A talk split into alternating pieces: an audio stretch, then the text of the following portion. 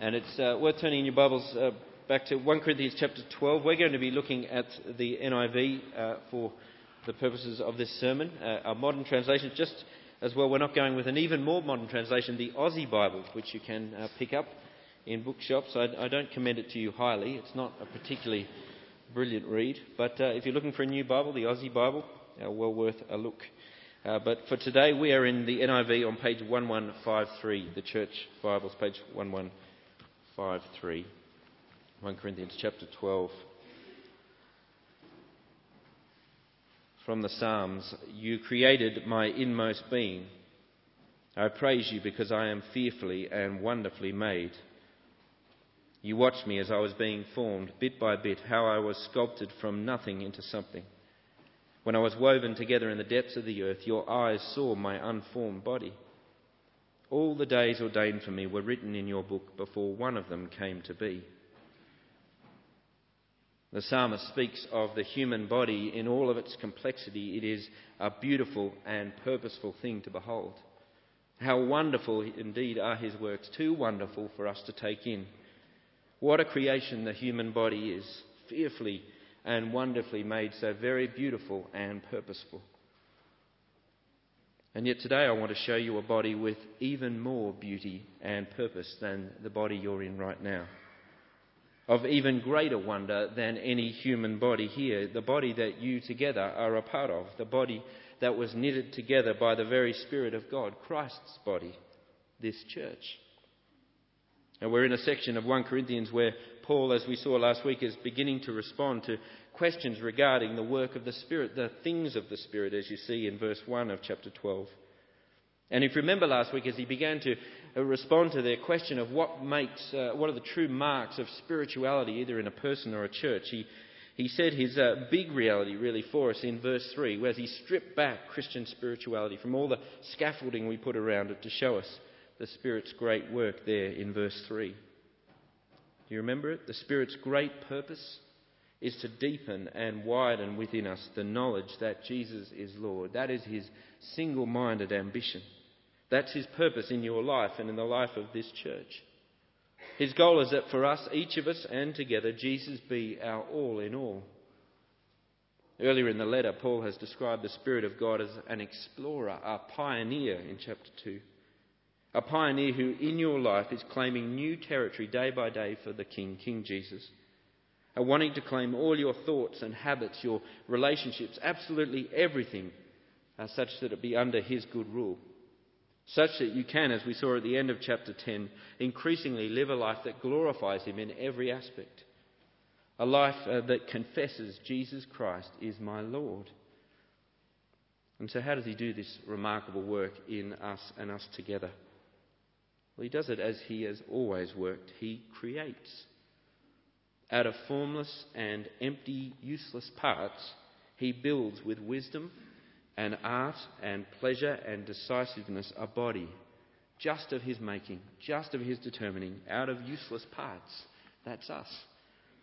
There was a, a shop in uh, Sydney near where I was at Bible college called Reverse Garbage. And uh, the nature of this shop was that uh, any industry or even just homes who had sort of offcuts of various things they'd been doing, things that were useless to them, they'd just throw them in the direction of this shop.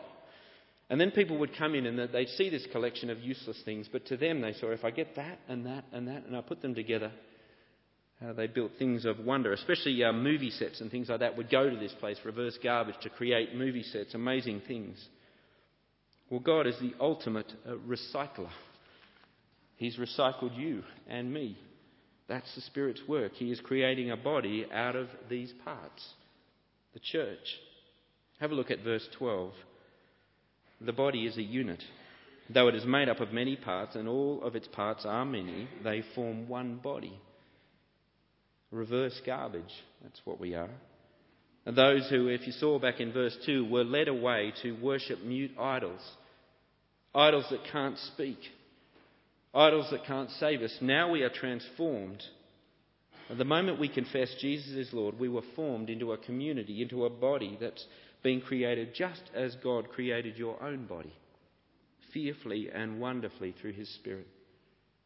Uh, but this is even more radical than the creation of your body. Do you see it there in verse 13? It took a baptism to bring this about.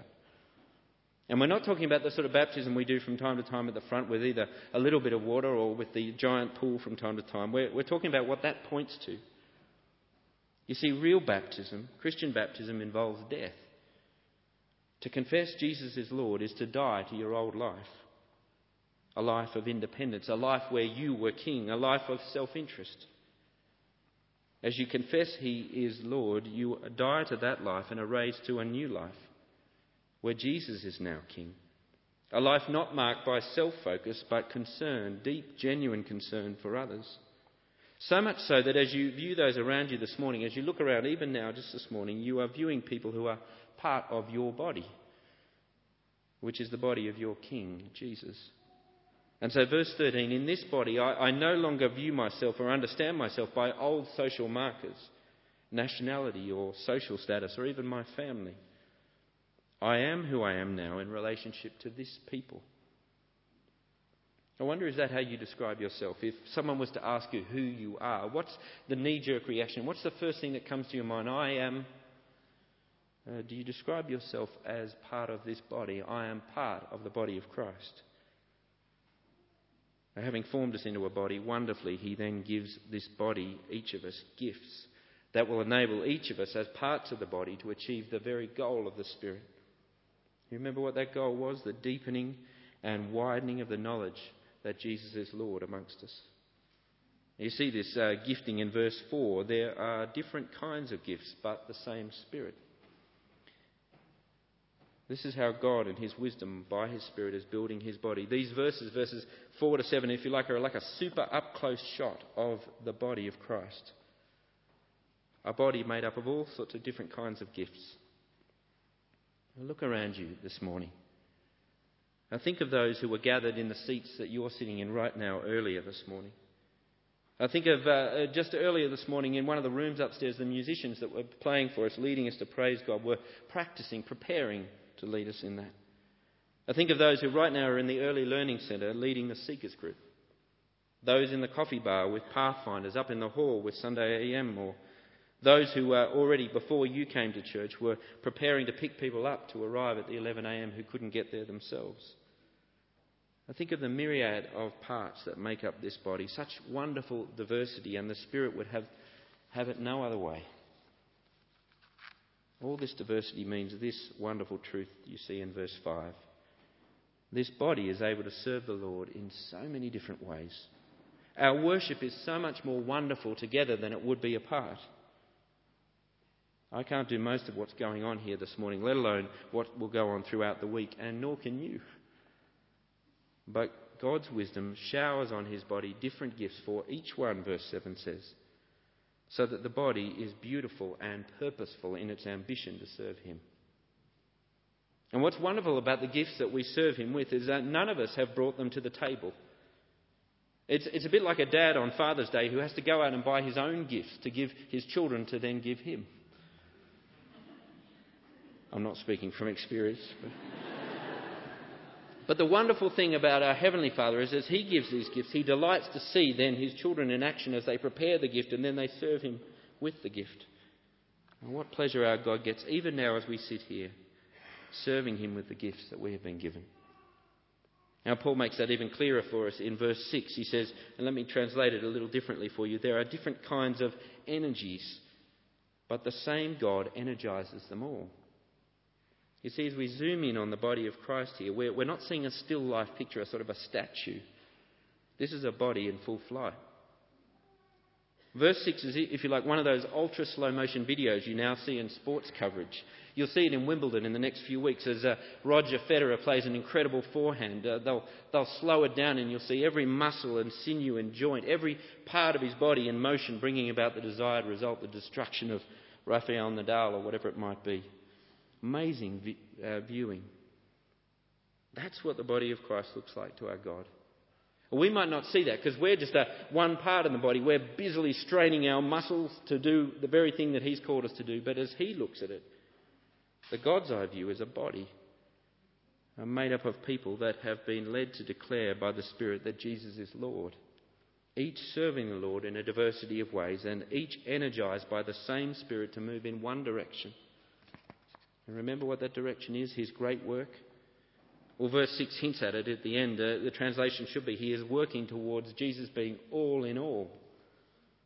That's his goal, because that's the direction of all history. If you flick forward in your Bibles to 1 Corinthians 15, verse 28, you'll see where all of history is heading.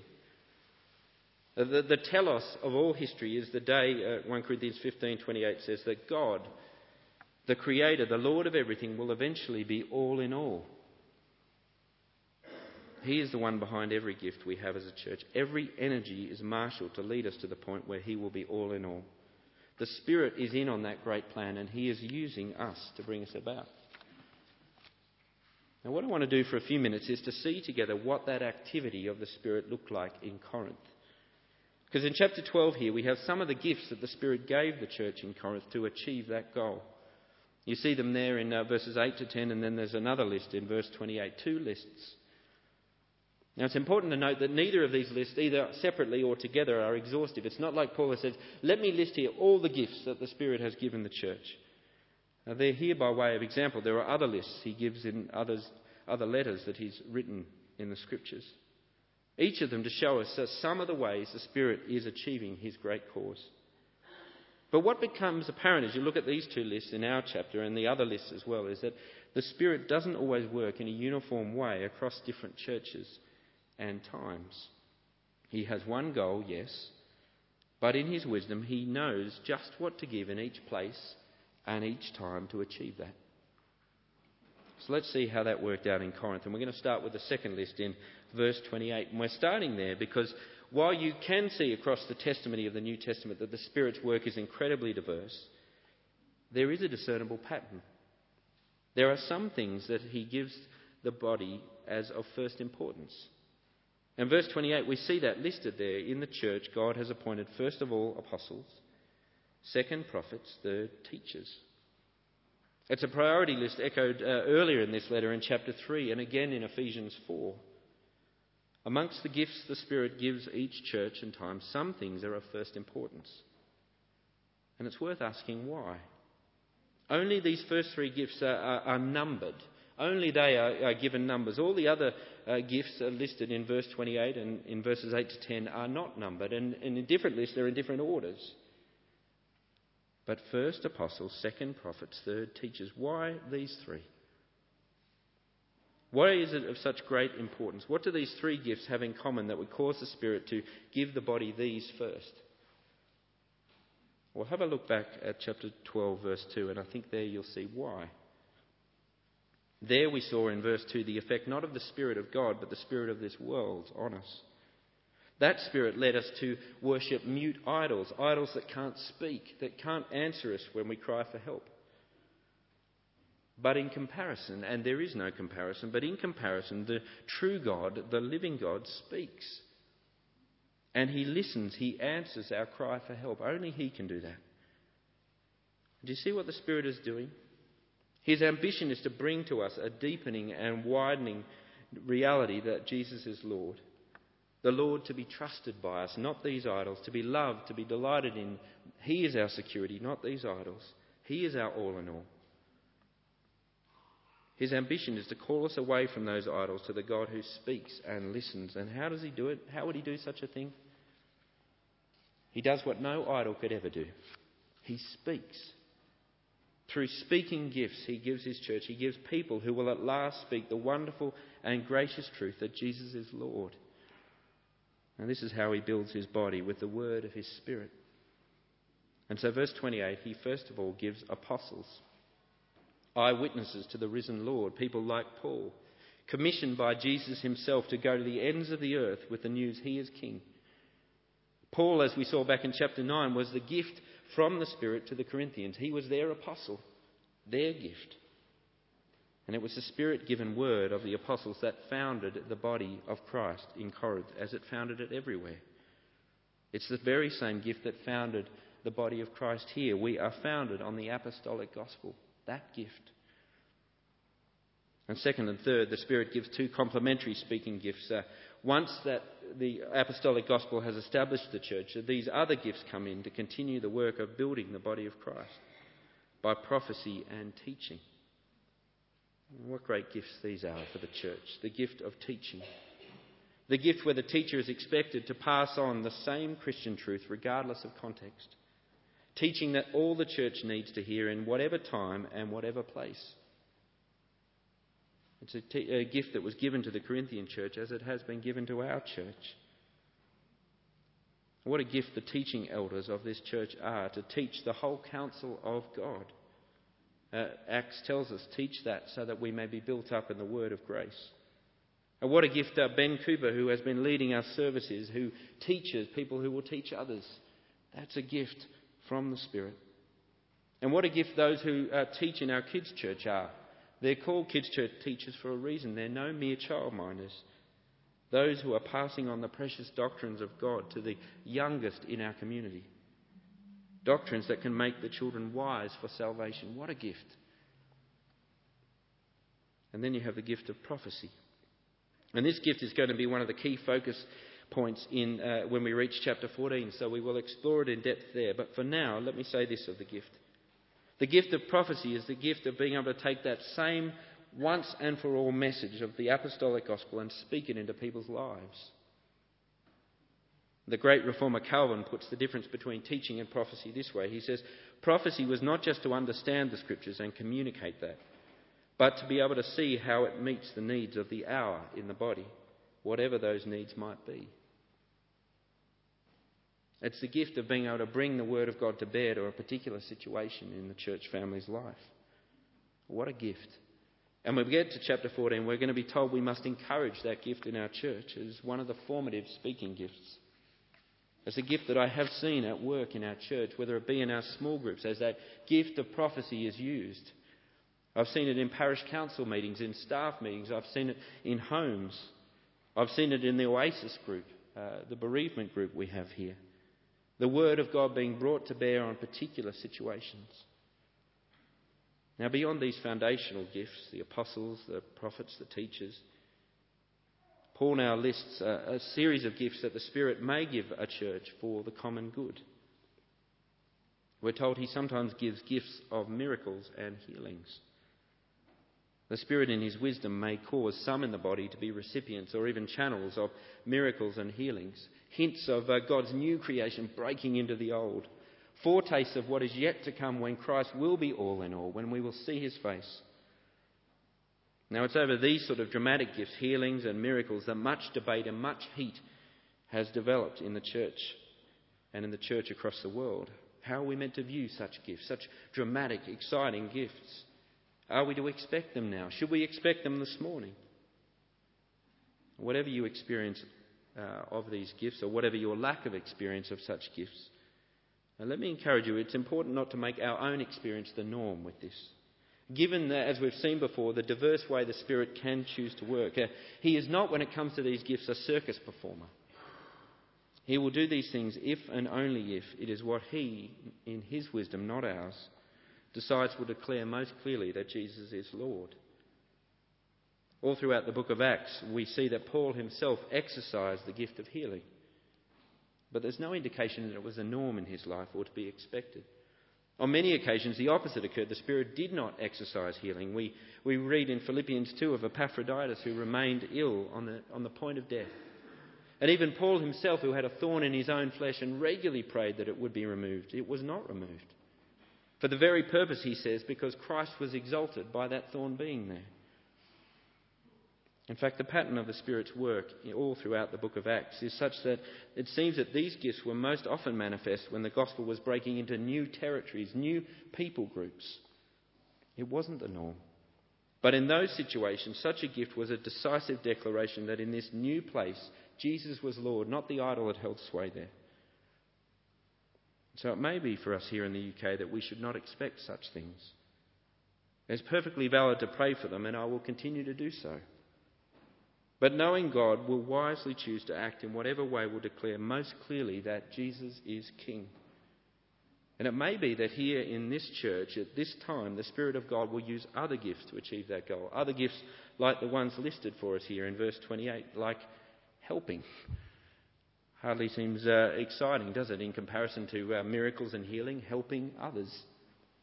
And yet, in God's estimation, it is just as powerful a gift to declare the Lordship of Jesus Christ A gift that demonstrates the Spirit's power to transform a person from self absorption to utterly genuine, other person centered love. Amazing gift. It's a gift that God is using in this church to build us up. Are those who help on the soup run, are those who uh, help at the Pregnancy Crisis Centre, and in many of our small groups. Just this week, I was talking to a lady who is about to undergo surgery who says she's never experienced such practical help as she has in this last week from her church family. What a gift! or the gift of ministration. Uh, this does include the very gifted staff in our work who work in our office, but it also uh, has a more specific, uh, more specific group in mind. The Greek word uh, means helmsman or helmswoman, those who are gifted with steering the course of this body. It's a gift that uh, those who serve on parish council need. Pray for them. Pray that they have this gift. And then finally, and we have in both of the lists the gift of tongues. The ability to speak in unlearned human and, and possibly angelic languages, or the ability to translate them. Now, the Corinthians, for them, this was the one they were obsessed by. This is their number one gift. This is their marker that they wanted Paul to echo back to them. Yes, if you have tongues, you are spiritual. Now, as we see, as we'll see in chapter 14, if, if you are obsessed with this gift, as the Corinthians were, I have bad news for you. Uh, the first is that we won't look at it today. We'll look at it in chapter 14. And the second is this.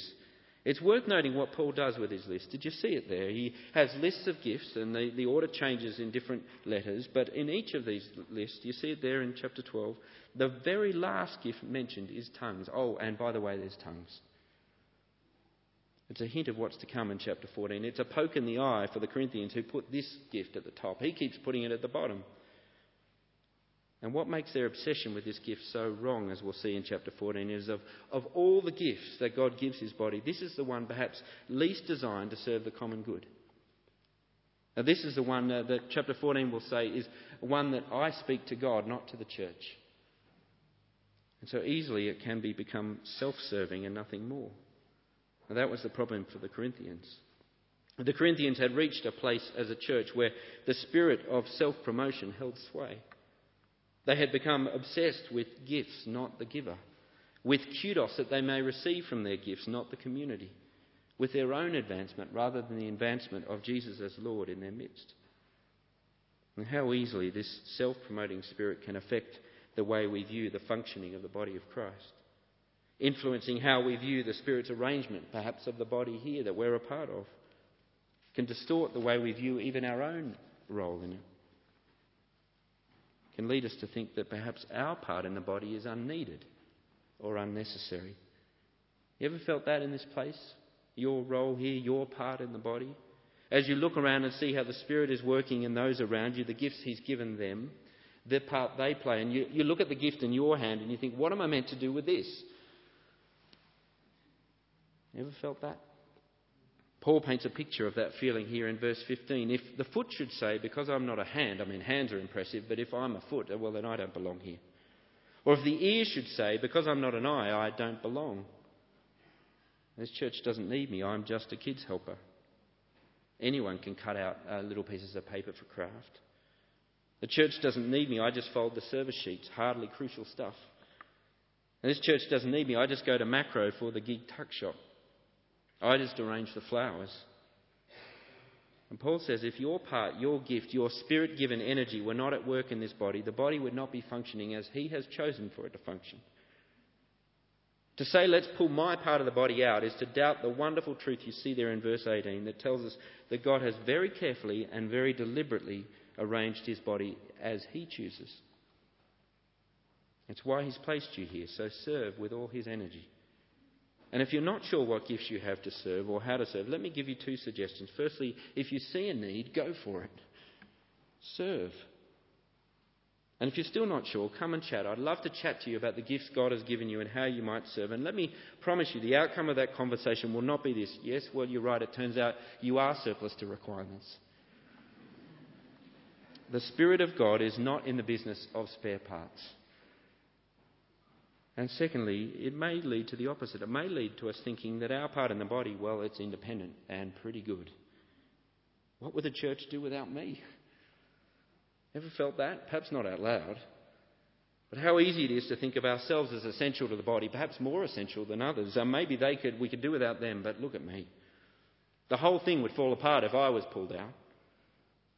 Now, we only think that way if we fail to be concerned about how others are serving. We're just so busy with our own area of service, we think the whole thing would fall apart without us. We become convinced that my contribution is sufficient, others aren't needed. But God hates such self absorbed attitudes. In fact, He has arranged His body to work completely against us if we think that way. In verses 22 to 24, we see how He has done exactly the opposite. The wisdom of God flies straight in the face of the wisdom of our world. The body he has shaped is shaped after his Son, Christ, Christ crucified. Everything is upside down, and it's wonderful. Just as we come to a close, let me uh, read uh, one commentator's take on those verses 22 to 24. The persons with deceptively ordinary and unprestigious gifts are as necessary for the proper functioning of the body as those who put on a more glittery display. All are of equal value. But if there is to be an overcompensation, it is to be for the less favoured. The church is not to be like the surrounding society, which always honours those who are already honoured. It is to be countercultural and bestow the greatest honour on those who seem negligible. That's God's wisdom. And if we are to follow that wisdom, we will have to start to turn things upside down a bit, won't we? And so, in closing, let me encourage you to do two things in this next week and this next year with the different parts of our church family. Firstly, be more concerned about the seemingly small and ordinary gifts at work in our church. Open your eyes, look for those. In whatever ministry that you're a part of or you experience in this church, look around, see the many wonderful things God is doing by His Spirit, even in the small details. Look for that. Look to give special honour there, because that's where God places such honour. And secondly and lastly, the flip side of that, let us be a whole lot less concerned about showing honour to the upfront parts of the body. You won't need to look out for them or notice them or honour them, they'll get that. Don't focus your concern there, says Paul. They don't need it. Pray for them rather than give them special honour. Pray that God keeps them humble now, as someone with an upfront gift in this church body, who because of that receives a regular honour, perhaps more in a month than some would receive here in a decade, and plenty of flack too, God says, don't worry too much about honouring Andrew. He doesn't need that. That's not the way I've arranged things. Pray for him, yes, but work in harmony with God's countercultural pattern, honouring the least honoured and not in some sort of man centered way, but encouraging that they too are part of this glorious work of having Jesus exalted here. And I'll leave you with this. If God has arranged his earthly body this way, don't be surprised that this is how it will be in heaven as well.